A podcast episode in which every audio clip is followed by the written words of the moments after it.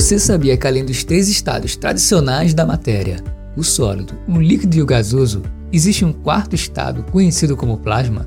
No plasma, os elétrons são arrancados de seus átomos, resultando em um mix de íons e elétrons livres. Esse é o estado mais comum da matéria no universo, encontrado no Sol e em outras estrelas. Olá, amantes da química. Sou o professor Edson Souza. Sejam bem-vindos e bem-vindas a mais um episódio empolgante do Papo de Química, o seu podcast do ensino de química. Hoje mergulharemos na essência da matéria, suas propriedades e transformações. É um assunto muito importante para as provas dos vestibulares, para o SSA e para o nosso conhecimento. E aí, preparados? Vamos nessa? Let's go! Oi, oi, pessoal, eu sou Priscila Morim e é uma grande alegria receber você aqui. Lembrando, mande sugestões de conteúdos que você gostaria de ouvir no Papo de Química para o e-mail podcast@papodequimica.com. Olá a todos, meu nome é Alex e é um prazer ter você aqui conosco no nosso humilde podcast.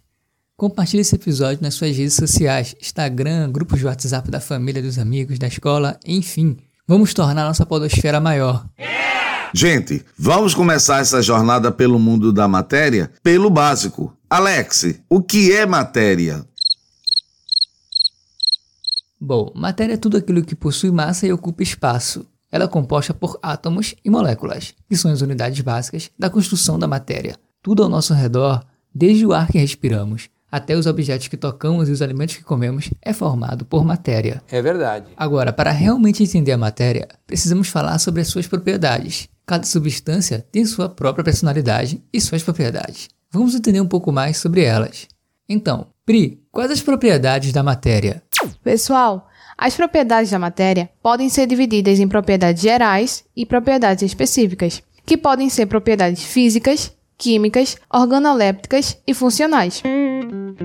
As propriedades gerais são aquelas que toda matéria possui, independente de sua constituição. São exemplos de propriedades gerais: massa, que é a quantidade de matéria contida em um objeto, e o volume, que é o espaço ocupado pela matéria em qualquer estado físico. Outros exemplos de propriedades gerais podemos citar impenetrabilidade. Duas substâncias não podem ocupar o mesmo espaço ao mesmo tempo. Inércia, que é a resistência que uma substância oferece à mudança de seu estado de movimento, isto é, manter-se parado ou em movimento. Compressibilidade refere-se à capacidade de uma substância diminuir o seu volume sob certas condições. E podemos citar ainda indestrutibilidade. Não se pode destruir ou criar a matéria. O que ocorre são transformações. Você entendeu, velho? É claro. Alex, o que são propriedades específicas da matéria? Então, as propriedades específicas é o que torna cada substância única. As propriedades específicas são características exclusivas de determinada matéria. Entre elas, podemos destacar as propriedades físicas: ponto de fusão, ponto de ebulição, densidade e solubilidade. Ponto de fusão é a temperatura na qual uma substância passa do estado sólido para o líquido. O ponto de ebulição vai ser a temperatura na qual uma substância passa do estado líquido para o gasoso. E a densidade é a quantidade de matéria em determinado volume, ou seja, é a relação entre a massa de um corpo e o volume que ele ocupa. Já a solubilidade vai ser a capacidade de uma solução se dissolver ou não em um determinado líquido. Você entendeu, velho? Certamente que sim. Vamos agora para as propriedades organolépticas, que são as propriedades percebidas pelos nossos sentidos: a cor, percebida pela visão, o odor, percebido pelo olfato, o sabor, que é percebido pelo paladar, e a sua textura, que é percebida pelo tato.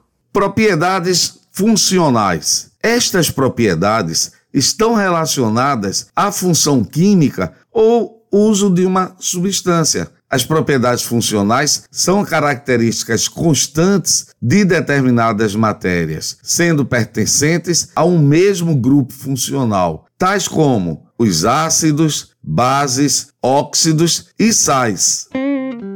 Galera, vimos o conceito de matéria e as suas diferentes propriedades. A matéria em nosso universo pode existir em diferentes estados físicos. Esses estados são principalmente determinados pela organização e movimentação das partículas que compõem a matéria. Agora nós vamos ver as características de cada estado físico da matéria nos seus aspectos macroscópicos e microscópicos. Alex, quais as principais características do estado sólido?